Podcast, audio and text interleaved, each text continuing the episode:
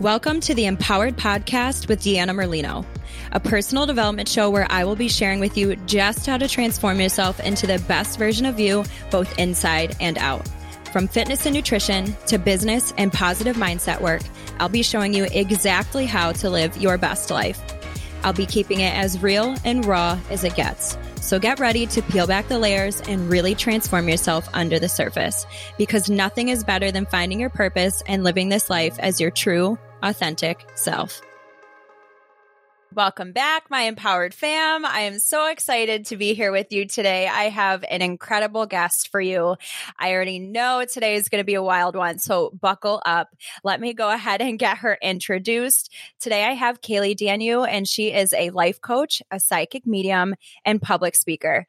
After earning her master's degree in clinical psychology, she realized that working in the world of mainstream mental health didn't allow her to incorporate an aspect she found crucial in her own healing journey, her spirituality. She recently gave a TEDx talk titled How I Found Joy by Embracing Suffering, and just launched a podcast of her own, the Scrappy Soul Podcast. Caili believes that joy is our birthright and is passionate about helping people find theirs.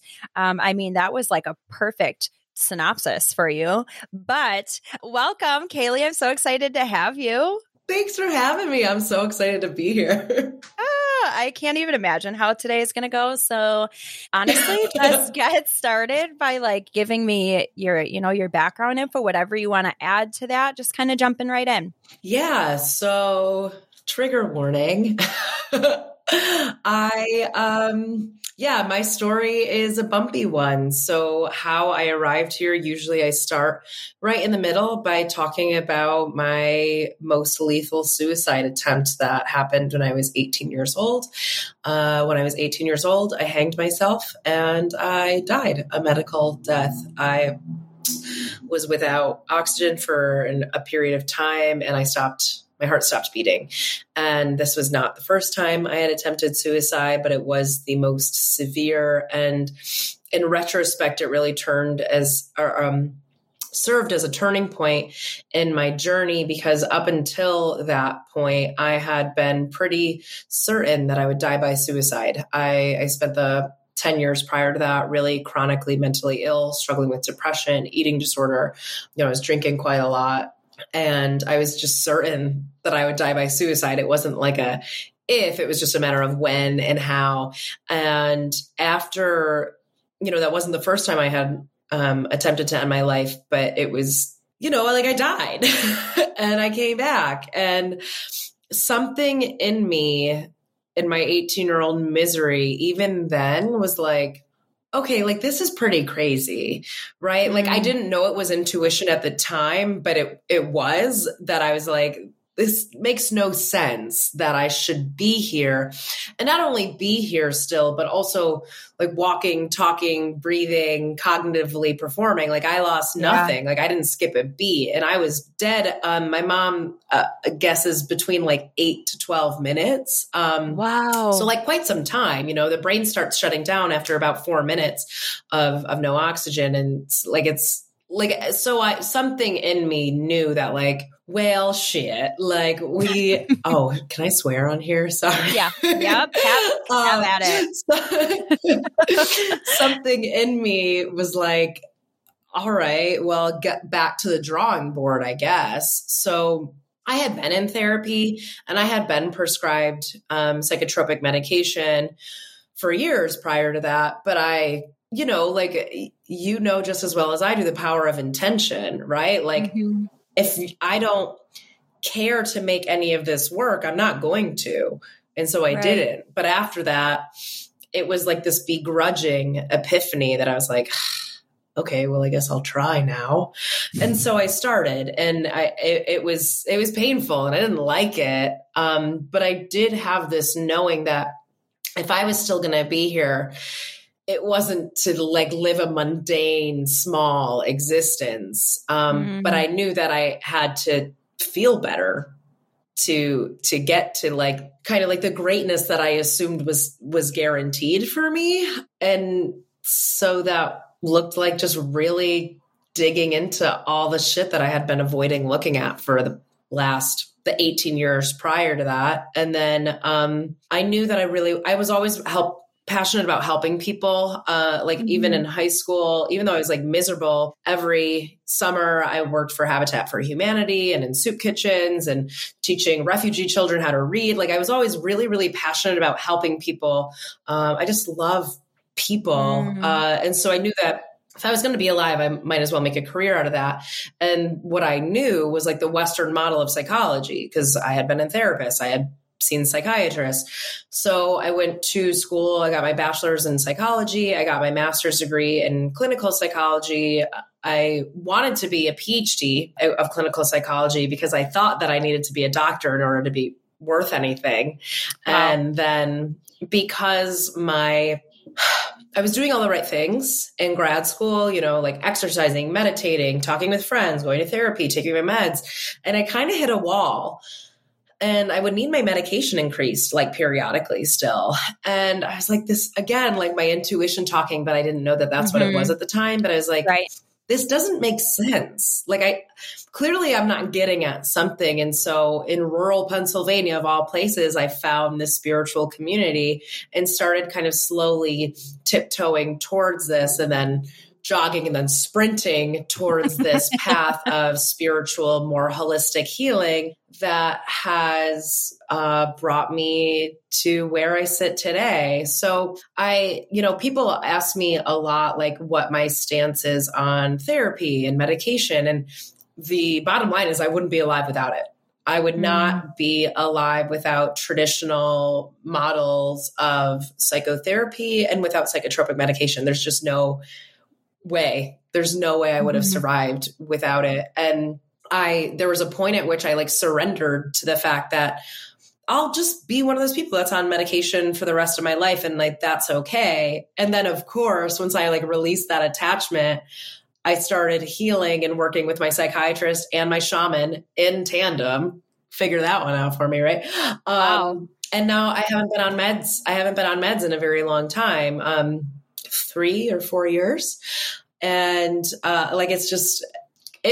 abides by all the laws of the universe that you read about on the internet and like hear about, but you never like, I feel like it's seldom do we understand them in practice as they're unfolding. Mm-hmm. And that's, but that's, you know, like when I look back, I can very plainly see how it was always working, you know, the law of attraction and some fate and some free will were always working to get me where I wanted to be, right? A place where I really love life. And I'm so incredibly fulfilled in the work that I do. But I had no idea that I was going to be a psychic medium when I was in graduate school studying clinical psychology. Like, yeah, that's wild.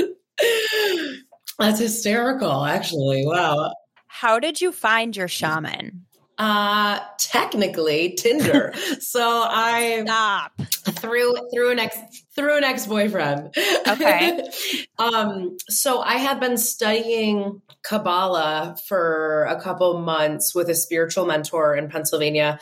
And I had met this guy on Tinder and like, we clicked immediately. Like as I was getting ready for our first date, I was like, what do you wear on a first date with your boyfriend? Like, cause I just like knew, that we were going to be like, and we did, of course. And again, like, it's so funny cause still at the time, I didn't like think I was psychic. I didn't like really honor my intuition completely, but there it was working. Like I knew that this is just like a formality that we were going on a first date. But anyway, he, was working with this shaman. She's located in Australia and he would just like, kind of like sprinkle in bits and pieces about working with her. And I was like, would it be like a conflict of interest? Like, would I be able to see her? Should we have a session together? And he was like, oh, by all means, like go for it.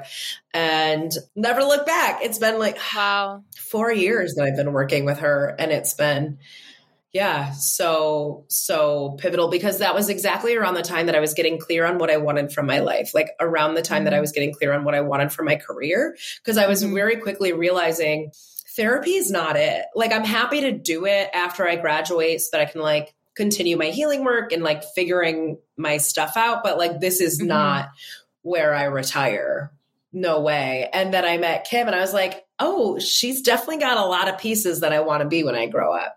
you know, like this woman fully expressed. She's talking about dragons. She's got these huge crystals. She's got like all the things in her office. And she's talking to me in a way that like, I've always longed to like converse, like speaking a language that I knew, but I didn't know I knew. Mm-hmm. And that was such a gift, like in so many ways for my healing, but also for like my actualization. Would you be comfortable explaining what a shaman is for anyone who is unaware with like this kind of verse? Yeah. So a shaman is an indigenously trained individual. So the I guess like theory or philosophy that they operate under is that when an individual experiences trauma, parts of our souls splinter off. And a shaman specializes in utilizing various techniques to kind of retrieve those fractured pieces and help you bring them back into like alignment with your soul, to like reintegrate those pieces of you back into you. And they use like meditation and trance and intuitive powers to like meet that end. I literally just heard that theory very recently and I was like mind blown. Like, I mean, I think I was the one that said that to you. You very well could have been, because I didn't want to say that because I wasn't sure, but I was like, when you say it that way, like, damn, my poor little soul, it's very fractured. Like, help me put that back together. Like, just hearing it put that way is like, wow, everyone needs a shaman. Like, who wouldn't want a shaman? Yeah. Right. Well, yeah, exactly. I've referred a lot of people her way. Yeah. I know I've asked you for information before. I never did anything with it, but it's just like a great reminder. Before I dive too far down this, I wanted to jump into the irony of like our reconnection. So I'm going to tell that story real quick before we just like deep dive. So my best friend, Hannah, we used to live together, I don't know, years ago. Like, this is probably back in like 2010, probably 2011, I would say. Yeah, it would have been 2011. Yeah. Because I was working at Bravo. Yep. So that was 11 years ago, I think. I think it was like right around then. And you and Hannah worked together. So that's how we met. And then just like life and stuff, we were kind of just doing our own thing. And then literally a couple months ago, I went to a breathwork session, and that was my first in-person breathwork session. It was at a local yoga studio, and you were there, and we reconnected and just like instant rekindling. Also, that was like in my beginning moments of like openly like diving into my spirituality, like publicly, and like going to classes and kind of like finding my tribe type of thing. So it was a moment of like, oh my God, I'm not the only weirdo. Like, I know someone who is into this too. So it was really amazing. And we'll get to that later. But now you're going to be in a part of my retreat, this next one in August. And it's just like so full circle to me that we go back and just like reconnected in that moment. It's wild. It was hysterical because, so I have to be super honest. And I think I've said this, maybe I haven't said this explicitly to you, but yeah, like life happened. We grew apart. Not that like we grew apart, because it's not like we were like super close, but like we were definitely friendly.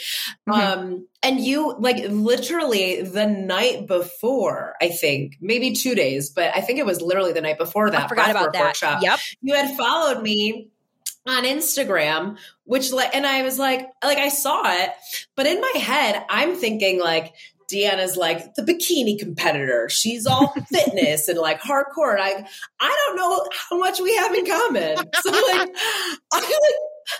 I didn't follow you back on purpose. You bitch.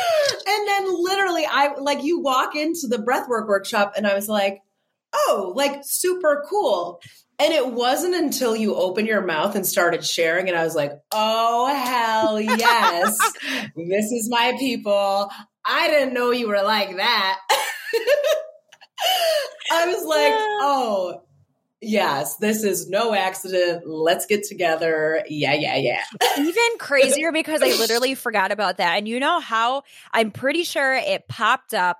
Hannah had liked one of your posts. It was your TEDx speech. And I was like, that's super cool. Mm-hmm. Like, good for her. Haven't talked to her in a bazillion years, but like happy for her. And I was like, let me just see if I can find her Instagram. And I was like, what are the chances? It's just like that was meant to line up. Yeah, there's no chances. There is no chances, but it's just like how wild. And to like thinking about it, there were Danny and Lua who were also at my retreat. I met them that night as well. Didn't talk to them, but remember they shared. And when they walked out, we were talking and I was like, you guys are so cute. There was this couple there. And for me, that was the first time I had seen like males doing any sort of healing. So I was like, how cool is that? Like, love this. And then like randomly they ended up being in the retreat as well. So it's just like so crazy how things come full circle. And before I lose this thought, I do want to say, this is exactly why I always preach so hard about being your authentic self and finding your voice, because you will attract your tribe. Like literally, as Caili just said, when she was like, she is my people.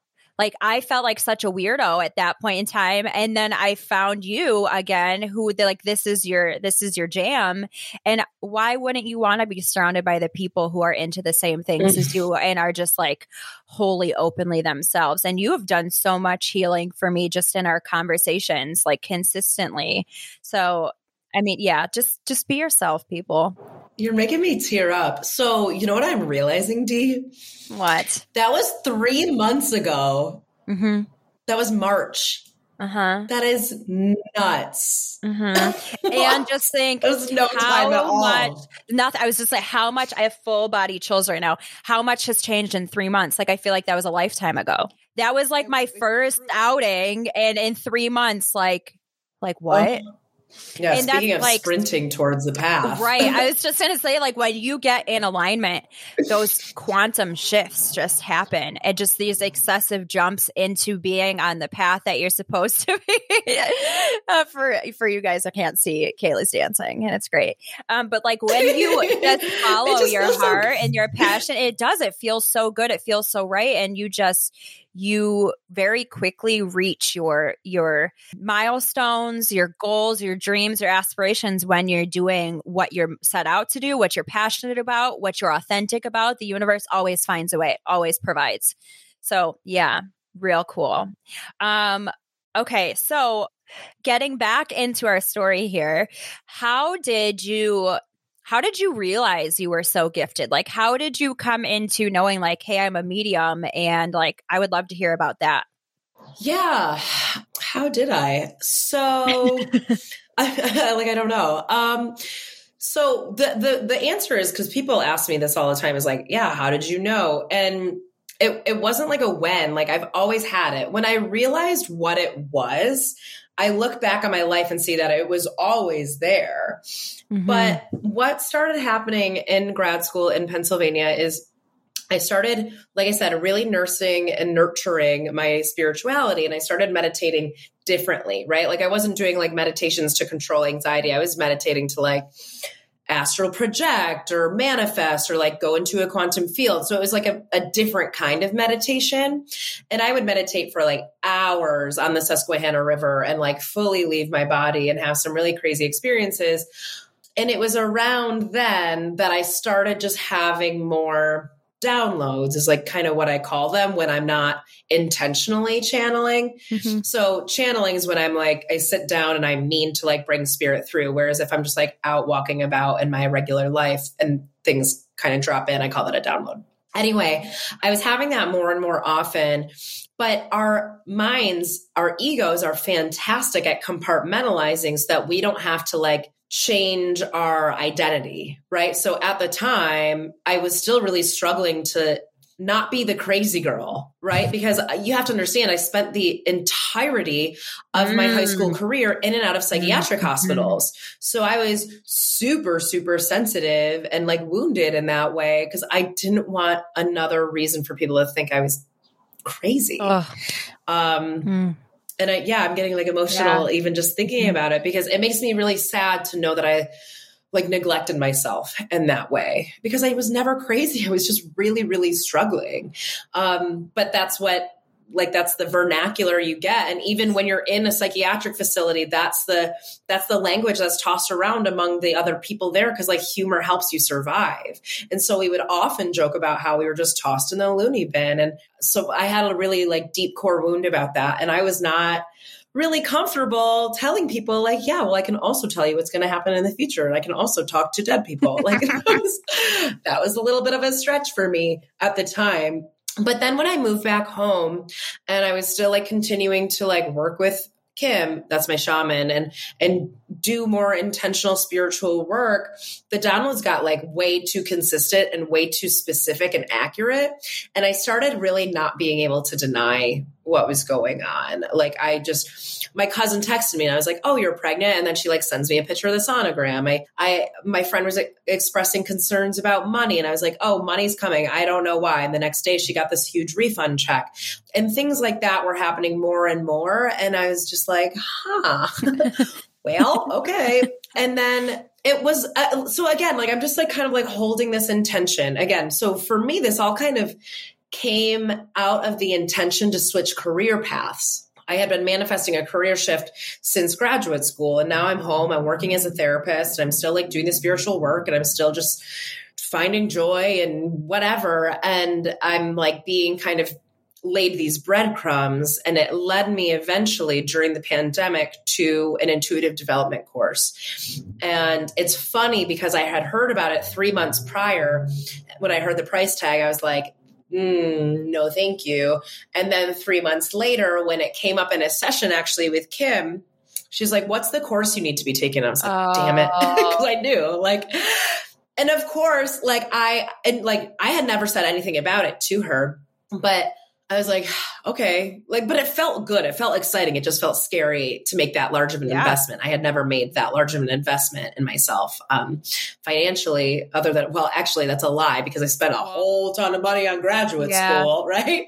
And I think that's been helpful for me, right? Like realizing how much I paid for tuition and how much more I use the spiritual work that I've invested in over the years. Right. Mm-hmm. Anyway, that's a slight tangent. I feel like that's that thought process of that concrete, school is concrete. I will get something out of this because that's that mainstream. Everyone goes to college and then we get a job versus when you're investing in yourself in something on the side, you're like, oh, that's scary. What if I'm wasting my money? You know what I mean? When in theory, you could be wasting your money with either of them. Oh my gosh, absolutely. And that is almost increasingly becoming the case in some regards. But anyway, So anyway, 3 months later, she tells me oh, there's some course you need to be taking. I was like, I already know what it is. And so I messaged the woman who I know is teaching this course. And of course it starts tomorrow, the new cohort of it starts tomorrow. But the thing is at that time when I went to make that payment, I paid in full. It didn't feel scary anymore. So this is also a philosophy I operate under. And I know that we've talked about this so much. I understand that the universe is always getting you ready. Mm-hmm. So I've experienced, particularly in the last year, I'm amazed at how much practice the universe or God or whatever, my higher self or whatever is setting myself up for. So, right. So learning about that course 3 months prior and knowing the price, knowing the investment really helped me kind of get myself around it by the time that it was appropriate for me to make that investment. Mm-hmm. And that happens over and over again. I just can't, I spoke at City Hall, about suicide prevention and awareness to all the councilmen in the council chambers. And I had never stepped foot in City Hall before in my life. But when I was seeing Josh, the man who facilitated the breathwork workshop that we both attended for context, we randomly one day went to City Hall. Come on. Walked around City Hall. I swear to God. And he said, he's like, let's try to go into the council chambers because it's so beautiful in there. But we couldn't because it was locked. But how bizarre is that? Right. I said, I was practicing what it would be like to walk into City Hall, go up to the 13th floor and speak at the council chambers. And I didn't even know it. That's so funny too. Like in that, when you explain it that way, it just makes me think of like how every single thing that happens to you, every person that enters your life, everything has a reason. Like obviously you and him, whatever now is different versus then, but like you had to have that experience with him for that scenario to happen, for you to be prepared to go in and have that speech. Like everything is always laid out for us. You just have to trust that there's a purpose in everything we do. Mm-hmm. Absolutely. Wow. Fast forward, I take the course. It's held on Zoom. I get on the call and we have like a quick opening meditation. And then we just are literally paired up and we're supposed to start channeling. And I do. Like I pick a person and I'm like, okay. And I start reading her and I don't know, I might channel for like 4 or 5 minutes. And she's like, that's everything that's going on for me this week. Wow. Like I spoke about like a career pivot, like her parents having some issue with it. Her parents expressing like they really wanted her to like have like a solid 9 to 5. But she had been self-employed for some time and she was considering going back to like the structure and routine of a 9 to 5, but she like was not wanting to do that. And that's like everything that came through. And she was like, yeah, that's it. And I was super excited, but like me ego was like, that's a fluke. You made that up. Like you know what I mean? But then through the course, it was enough. I had done it enough times that I was like, not only am I legit, I am very good. You're super good. You're spot so then I started, thank you. It's cool. It's really fun. And it's crazy because I literally surprise myself every time I give a reading. Every time I feel like I'm making it up. So word to the wise out there. I would let you know when that like really fully owning it happens, but it hasn't happened yet. I still feel like I'm making it up every time. And then every time I open my eyes and people are like crying and they're like, holy, like, wow, like, how would you know that? I feel like, I mean, sometimes stuff will just come to you or actually, I remember when I just happened to be on Instagram and you were like, I'm going to do a free reading for anyone. And I was like, oh, me.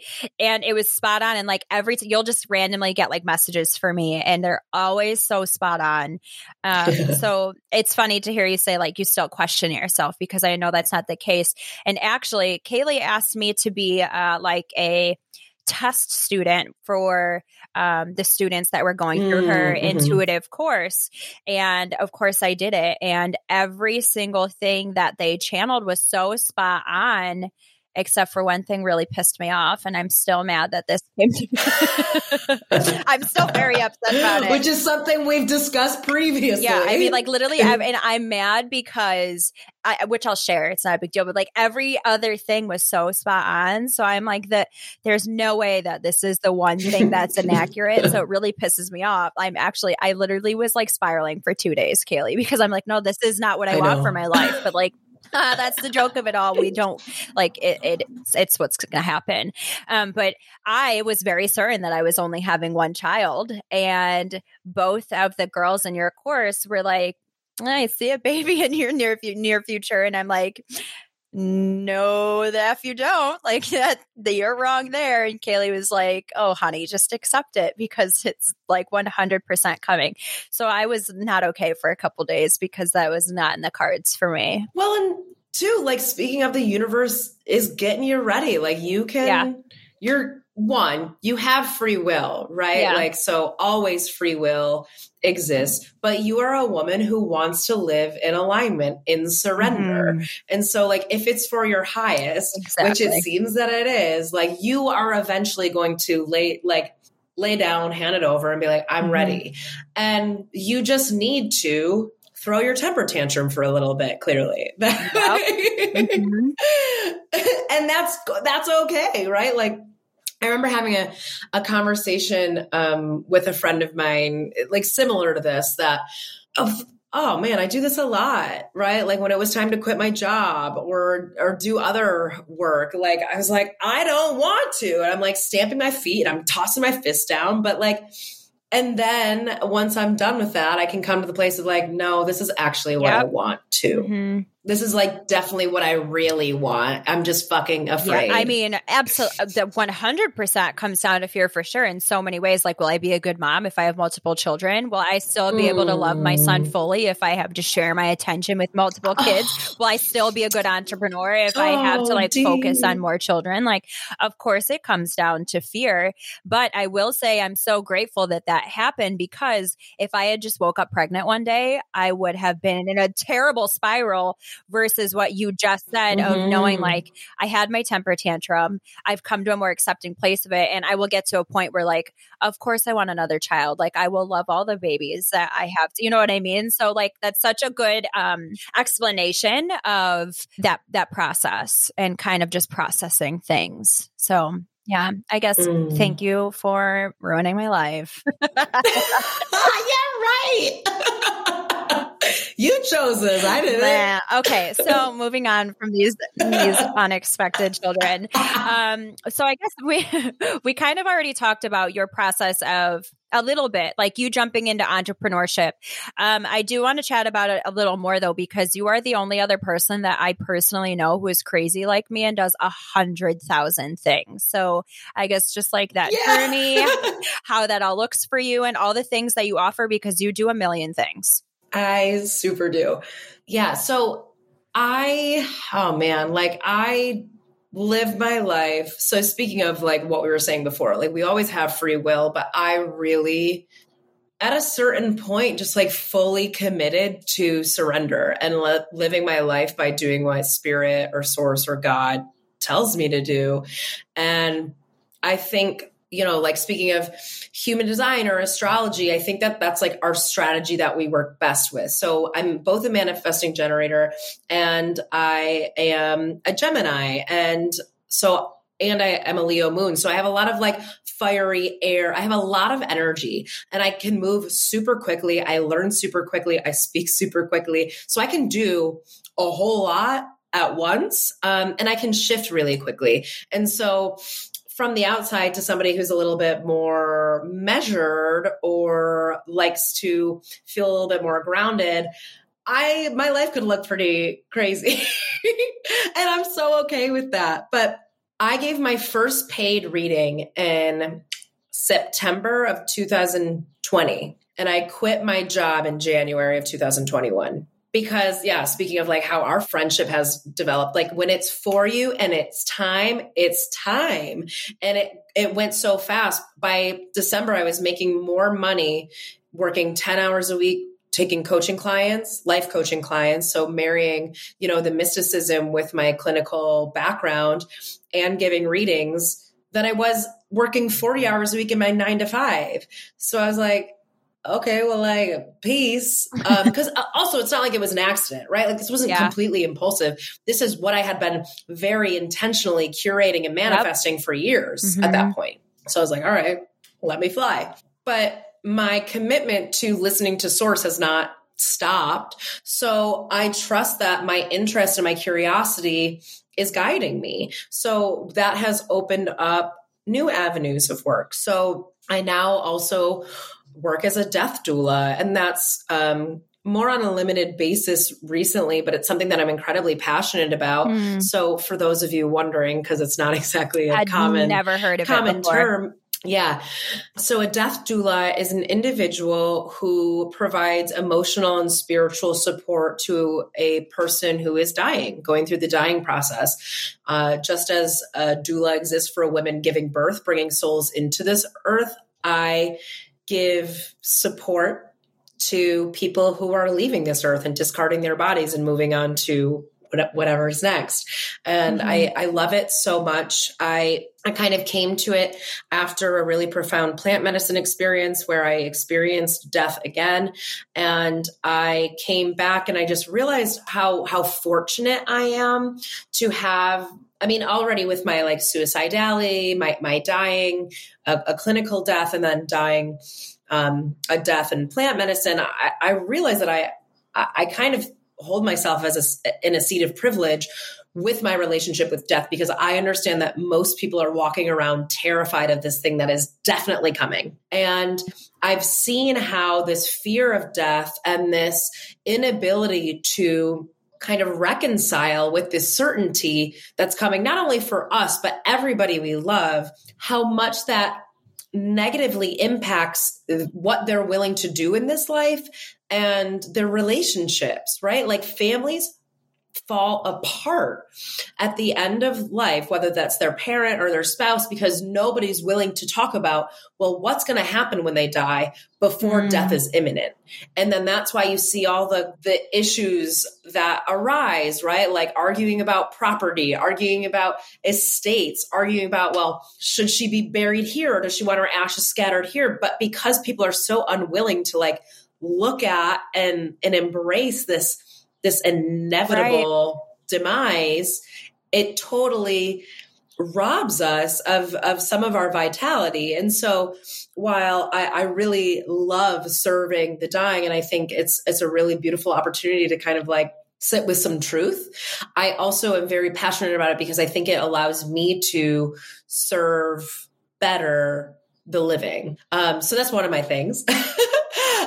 I have also recently gotten into public speaking because I'm super passionate about healing. And so I, like I said previously, I would not be alive if it weren't for therapy and medication, but I would not be thrilled to be alive. I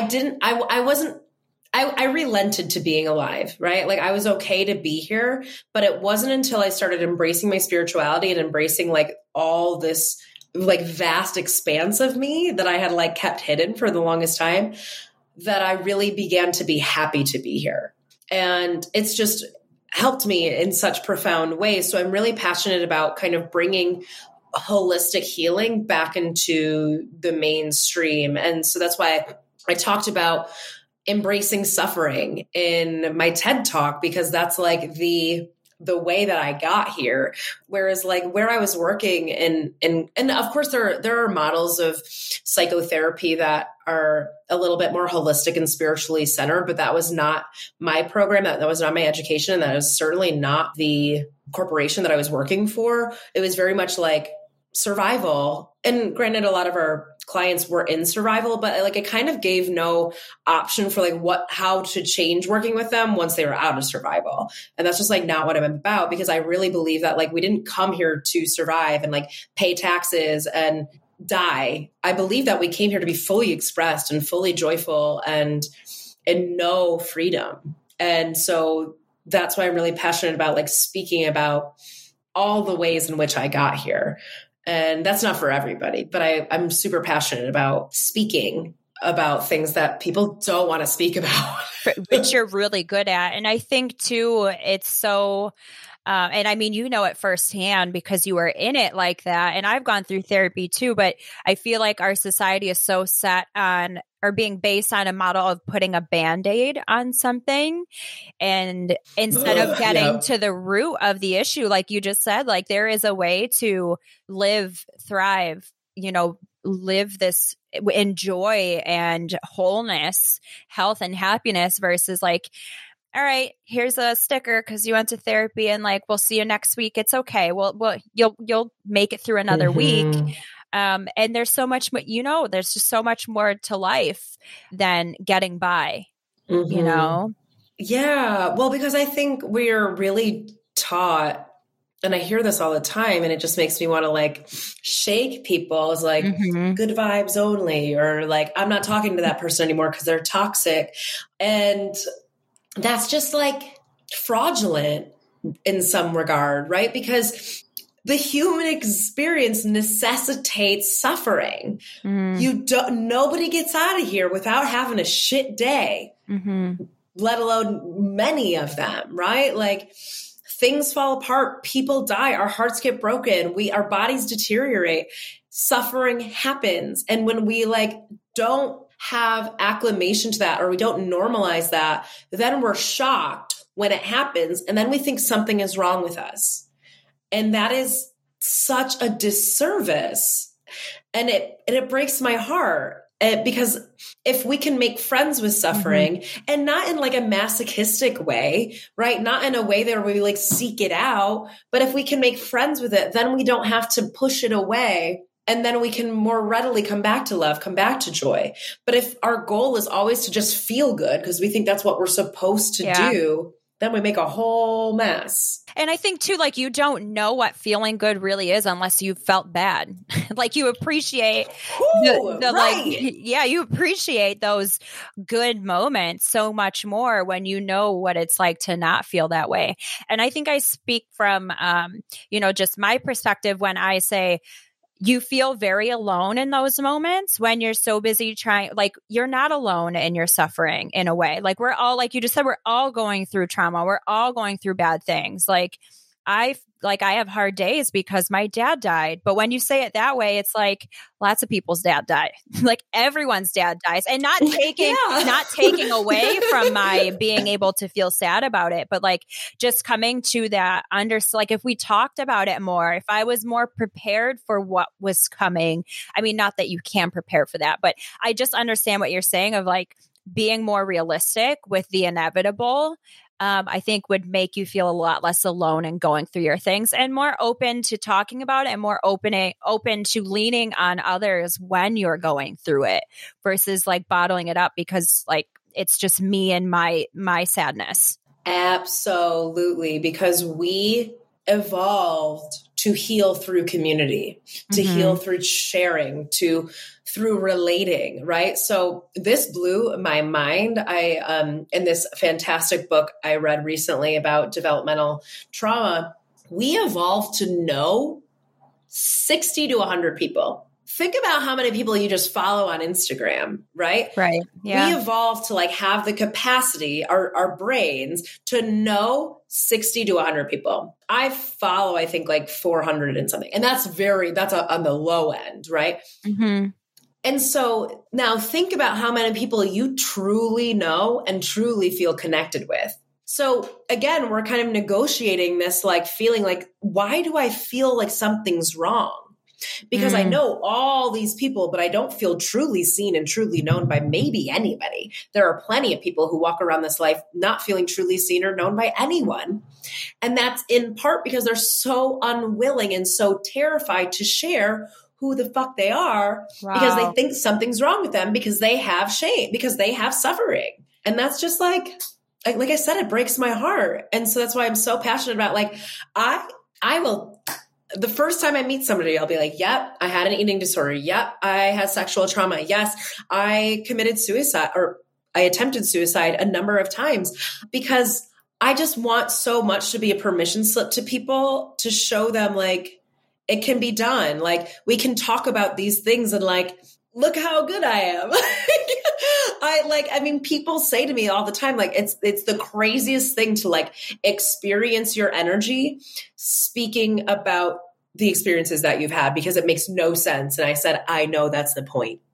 Like, that's why I'm so passionate about just laying it all out there, because it's crazy. Like, it's a different person. And that's what like Joe Dispenza says, right? Is like, to change your future, you literally have to change the person you are. And so people get afraid of that, right? People get afraid of doing that. Well, like, so for example, like, I thought I wouldn't be funny anymore. Like, turns out I'm still hilarious, right? Like, but like, it's not like all of a sudden I'm going to wake up and like, I don't know, be really into like race car driving. I don't know, but like, you're still you, but like, you just become a more expressed, more joyful, more lovely version of you that feels safer. I will say too, you are the biggest permission slip in my life that I've ever experienced. So like, you've achieved your goal. Okay, what's next? Because like, you are checkbox, like you already did that. So yeah, like, hands down, that's what I meant when I said like, our conversations are always like quantum leaps for me. Always. Just like, you are just a glowing light of authenticity, and you fully are like, she is not joking. She is like, hey, I'm Caili, and boom, boom, boom, boom, boom. And one of those things has to line up with you, and you're like, mind blown. Like, okay, well, if you can share that, then I can share that. And it's just like, I'm going to hand off the permission slip to someone else now. Like, you are a creator of permission slips. So thank you. Oh, wow. Thank you. That feels so delicious. Thank you so much. I love you so much. You are very welcome. I love you so much. I want to switch gears to the retreat. Well, I would love for you to share like your experience, but before we do that, so like I literally reached out to Caili after talking to Brittany. I was like, I really feel like Caili needs to be there. I was just very called to like offering it to you, and I was not upset about my decision whatsoever. I mean, just having your energy there was amazing. Having your knowledge there, all of it, your presence, all the things. But it was a very validating experience for me too, which I hope you share about, wink, wink, your, even just like your breath work, what happened in breath work. For me, it was just a very moment of like, okay, I can do this too. And like holding space and like being there and like knowing that like things are going to get crazy, but like I can get through it. Cause you were the highlight of that for me, but yeah, just go ahead and share if you would the experience and maybe, yeah, just start there. So for context, I have to like share, cause you guys can't see this cause you'll only hear the audio, but I am like, cannot stop dancing. I am loving this so much. It's just so much fun. It's my favorite thing. But yeah, so for context, like I said, I've been on a healing journey for about for like a long time, like 11 or 12 years, but on the spiritual kind of leg for about 5 years. And I have been introduced to breathwork a number of times, that I've always kind of danced around it. Like I put myself in vats of ice water all the time. I will sit with terrifying plant medicine. I will do lots of things, but I have always found myself dancing around breathwork. And I asked myself in January, like, why is this? And immediately I was like, oh yeah, you hanged yourself. So if you're not familiar with the term or phrase, the body keeps the score, that is it. So not only is trauma stored in our brains, trauma is stored in our bodies. So when our body experiences physical or somatic sensations similar to those that were experienced during a traumatic event, like you have a trauma response triggered. And so because my brain and my body knows that I almost died because of a lack of oxygen flow, I've always been really afraid of and avoidant of breath work. And of course, as soon as I realized this in January, I was like, oh, well, I guess that means I'm going to be doing breath work pretty soon. And then of course, like a month later, I meet a guy who facilitates breath work and entertain like a brief romantic relationship with him. So of course, like I said, the universe is always working out for us. And that's how you ended up at that class that we were both at. Like exactly. And that's how I met Deanna, because I'm always kind of pursuing the things I'm afraid of in the name of my healing. So anyway, fast forward to the retreat and we lay down, and I know enough by now about breath work that I'm going to experience death, because that's kind of what I always do, as I always experience dying. Because I think in a lot of ways that is like one of the gifts that I have on this planet, is to be like a messenger of death. And again, like not like in a fucking creepy, ominous way, but in a way that's like, this is truth and this is what's happening and this is what gives our lives any meaning. And like, let's talk about it. But in order to do that effectively, I have to know death very well. So anyway, I lay down and I'm starting to do this breath, and the breath that we did, I hated even more than the other breath that I'm used to doing, which is holotropic breathing. It's similar, but slightly different in that like you sound like you're dying. So you're in a room or in this like shelter, it's open air, it was so beautiful, but especially Dom, this one guy, he's like 6'2", so he's got big old lungs. And I hear him sounding like he's gasping for air and sounding like he's dying. And meanwhile, I'm having the physical sensation of you are gasping for air, you are in danger, you are dying. And I'm pretty quickly able to go into like kind of a psychedelic state with this work now. And I go back into a past life where I had a miscarriage and then chose to end my life by cutting my wrists in a bathtub. And I experienced that death again. And at that point, I let out like a blood curdling shriek and just started sobbing. And it's all very dramatic. And I'm like still in trance and I'm still in the breath. But I'm like reliving this moment to like clear that energy and clear that trauma. And then I, like, after I'm done sobbing, I stop breathing, like, completely. And so Deanna and Brittany were walking around the room, like, doing some energetic work and like offering oils to like help facilitate the process. And Deanna had come to me by that point, and she's getting afraid and she's saying, "Caili, breathe." And I was in my head, like, I was just trying to communicate with her telepathically because I was very much not ready to come back yet. And so I knew that I needed to just like be dead for a while. And I was not breathing. Like, I was not breathing for a very long time. And Deanna was like, I felt her getting more and more afraid, like, "Caili, come back." And finally I just said out loud, like, "No." Cause I was getting like annoyed. I'm like, I was like, honor my process, please. But, yeah, I was my highest self or someone was like really getting frustrated that my process was not being honored because I know that like my friend Deanna just has some fear of death that she's got to work through, and I'm happy to help her. No. I was afraid you were going to die on my property under my watch. I'm like, listen, if you want to fulfill your death needs, please do them elsewhere, not at this one. Sorry not to cut you off, but you literally said, again, it was not you. There's whoever, your higher self, one. She is not ready. And I was like, oh, got it. Okay, I'm going to let you do what you got to do. Like, she's okay in there, but I'm going to leave you to do what you have to do. Yeah, so then she walked away, which was nice. Yeah, like, all right. Because and so I have no idea. I wasn't breathing for like quite some time. But then I came back, and when I came back, it was this joyful choice. And so for context, when I did hang myself when I was 18, I was in a coma for 4 days. So it wasn't like I like got defibrillated and came back immediately. Like, I was in that like between worlds for quite some time. And I've re-experienced that kind of like liminal space a number of times between breathwork and plant medicine and just meditation. And like, I think there's something really potent for me there that like, it is my duty in a lot of ways to like bring that down into this plane, bring that wisdom of like the transition, of the in-between, of the mystery, for whatever reason. Honestly, like, it hasn't like fully materialized into like tangible, like talking points.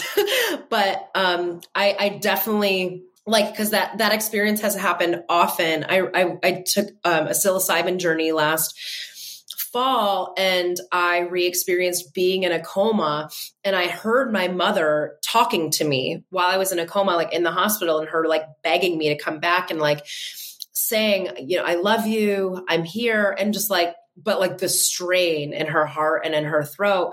And I remember I heard her saying like, "Are you in there?" And I was silent for a long time, like just kind of like floating in that ether. And then I said, "Yeah, I'm here." And then immediately I was back online. Wow. And And so it was really very interesting, but I, like I said, I haven't like fully sorted that out, but I think it's very clear to me that there's something for me to bring to this plane, to the people that I work with and that I share with, from being able to entertain that space. That's super powerful, which I'm excited to see, because I feel like when you have your things click, they click fast, and I feel like they're continuous. So like, obviously I know that it will come.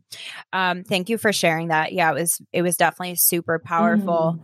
I would love if you would share like why you would recommend that retreat to someone, and, you know, in any way that it was healing for you, aside from what you just shared, just kind of like that. And also the fact that you're actually going to be partaking and facilitating at the next one, which is super exciting. Yeah. So interestingly, like, it kind of blew my mind that I've never attended a retreat before, which is wild, like given like how much I've like really steeped myself in this kind of like realm of work. But there were a lot of components that I felt were like necessary and sufficient to allowing me to experience the quantum leap is really it. And I know that's a term that's like tossed around really quite almost flippantly in this kind of space.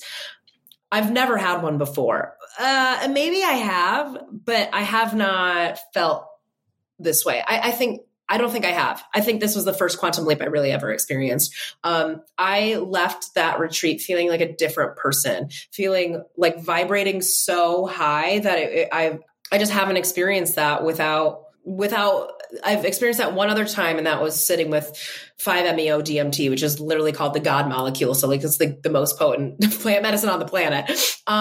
So aside from that, like I really haven't had an experience like that, but I think there were a lot of things that contributed to that. One was being in the middle of nowhere and not having cell phone service. So, and I think you had said something about like how service was limited. And at that point, I committed to just not looking at my phone.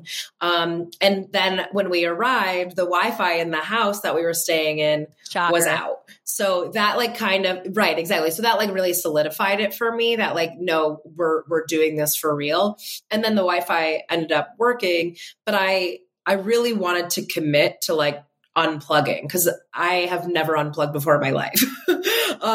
And so that allowed me like the kind of like mental container, right? Cause like after the day's activities, like I very easily could have like gone on Instagram when I went back to my room, but like, I really didn't want to. I really wanted to just like hold tight the container for like the compound effect to occur in. Two, it was just literally so beautiful. And I think aesthetically, like you guys did such an excellent job making it a cozy space outside of like the actual healing activities we were doing, right? So like, I still feel so like humbled and nurtured and taken care of like the meals that we had, how beautifully decorated the space was, how clean it was, how, you know, you had like the teas and all the extra like accoutrement that really like all those small details really fed the greater tone and energy of the weekend. And then, finally, I think, you know, like all the things that we did, like activity wise, were all things I've done before. Right. I think it was really the power of the container and the community that blasted me off. Because I love groups. I love people. I'm so passionate about like real connection and community. And we definitely established that like immediately, like day one introductions, we were all just like, we all went so far in. And I was like, I'm so not used to people meeting me where I'm at. Right. Like, so like I said before, like I will bare my chest 30 seconds into meeting anybody, and like, not from like a needy way, just like a, like, this is who I am. And like, this is like, I'm all good with this. But everybody met me there, which I'm not used to. Mm-hmm. And that was really, really cool and fun. And it was just clear that everybody was there for the same reasons, right? Like there were people who maybe like were new to spirituality. There were people that were more like farther along. And I don't even want to use that word, just have been on this path longer. Mm-hmm. There is no farther along, right? But that like everybody just met everybody where they were at. And it was almost like the conversations that occurred between activities and like the validation and the sharing that occurred between activities was like really where the juice was for me, I think. Mm-hmm. It just allowed me to feel so seen for such an extended period of time by effectively strangers, mm-hmm. right? Like I've had experiences of that, like where I felt like really seen and like not only seen, but like honored. Yeah. By like romantic partners or friends, but like, just like kind of in passing moments where this was like a really concentrated experience of that. And that was very, very empowering. And again, like I know that I really hold that intention is so powerful. And so, like, it's not a coincidence to me that you've chosen the name Empowerment Spiritual Retreats. Cause like I've done many like healing and releasing things, but not so much work around empowerment. And that is exactly how I walked away feeling, was like, I walked away feeling like a brilliant beacon of light. You literally, and I think it was really cool. First of all, thank you for sharing all that. That was really well put together. And I am honored, and I feel like I want to give myself a little pat on the back. Like I feel real good about that. So thank you for sharing that. Also just thinking about it, like, again, going back to like, this was still just a thought 3 months ago, and like it happened like crazy. But I love so much that everybody who came to that retreat came for a different, like they had a different experience. So you saying how like they met you at that level. Everyone had something so profound to share, but we were all in total understanding of like, we're here for the same purpose, even though it was all through different experiences.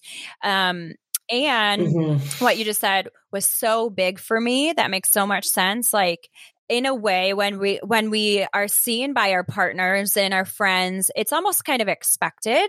And to be seen that way from strangers was just a total different, it just hits different. You're so right when you say that. Like, I've never felt so seen in my entire life. And it was by a group of people that I hadn't met or don't know in that way. And like you said, they just have that, I don't want to say respect for you, but just like in awe of what you bring to the table. We were all in awe of what everybody brought to the table. And that felt so good. That feels so good. Yeah. Cause that's what it's like. That's what we all crave, right? Is somebody to really know us and really know us, and not only accept, but honor and cherish. Yeah. And that's why we're constantly terrified and avoidant of being our full selves. Because if we don't, if we pull back parts of ourselves, if we're rejected, then, well, they weren't really rejecting me. They were rejecting who I'm pretending to be. So that's okay. I can digest that. Wow. That was so good. Like, that is such a powerful statement, and it's so true. Like, I don't care if you don't like that fake version of me. It's not me. It's fine. But like, if I throw myself on the table for you and you reject that, like that, you rejected me at my core. Yeah. Like, that's a scary thought. We all like crave being accepted. Caili, thank you so much for being a guest. I mean, we could literally talk forever, obviously. I mean, I do just want to say, like, if you are looking for any sort of coaching, anything like that, definitely check out Caili. I'll make sure to have her information in the show notes. Also, again, she just launched a podcast. Caili, I believe that, well, when this goes live, it will already have been out. But yeah, well, I'm excited for you for that. I can't wait to tune in. And, just, I love you. I love everything that you bring to the table, your authenticity, everything about you. Thank you again for being a permission slip. And I just want to say, you know, everything you shared today was very impactful. So thank you. Ah, my absolute pleasure. Also, if any of you out there are looking or seeking to develop your own intuition, I am launching a new round of my intuitive development program, Open the Oracle, that will begin July 13th. It's an 8-week course designed to assist you stepping into your power and honoring the gifts that already are innately within all of us. I have so many people come through my intuitive development coaching who are on a spiritual path and like know that they're a little bit intuitive, and then they complete working with me, and then they are taking payment for readings. This could be you. You're not crazy. And that's what I'm here to show you. So if you have any interest in that, find me on Instagram, slide in the DMs, and we will get you registered because spots are limited. Thank you for sharing that. I hope it sits with somebody because, guys, she's amazing. So thank you again. I will chat with you soon. I hope you have an amazing day. Thank you guys so much for listening to today's episode. If you want to find out more, you can follow me on Instagram at Empowered with Deanna and my personal page, Fit Deanna Lolita. You can also visit me on my website, which is DeannaMerlinoFit.com. Make sure that whatever platform you guys are listening on, please rate and subscribe. And this means so much to me. It's going to help get me out there to help so many other people. I'm so grateful that you're here with me on this journey of wellness and self-empowerment. I cannot promise that it will always be easy, but I do know that it will always be worth it. Stick with me, and together, let's start living as the version of us that we were meant to be. Because the world is waiting for your gifts, and you deserve to live the life of your wildest dreams and beyond. So friends, let's get empowered.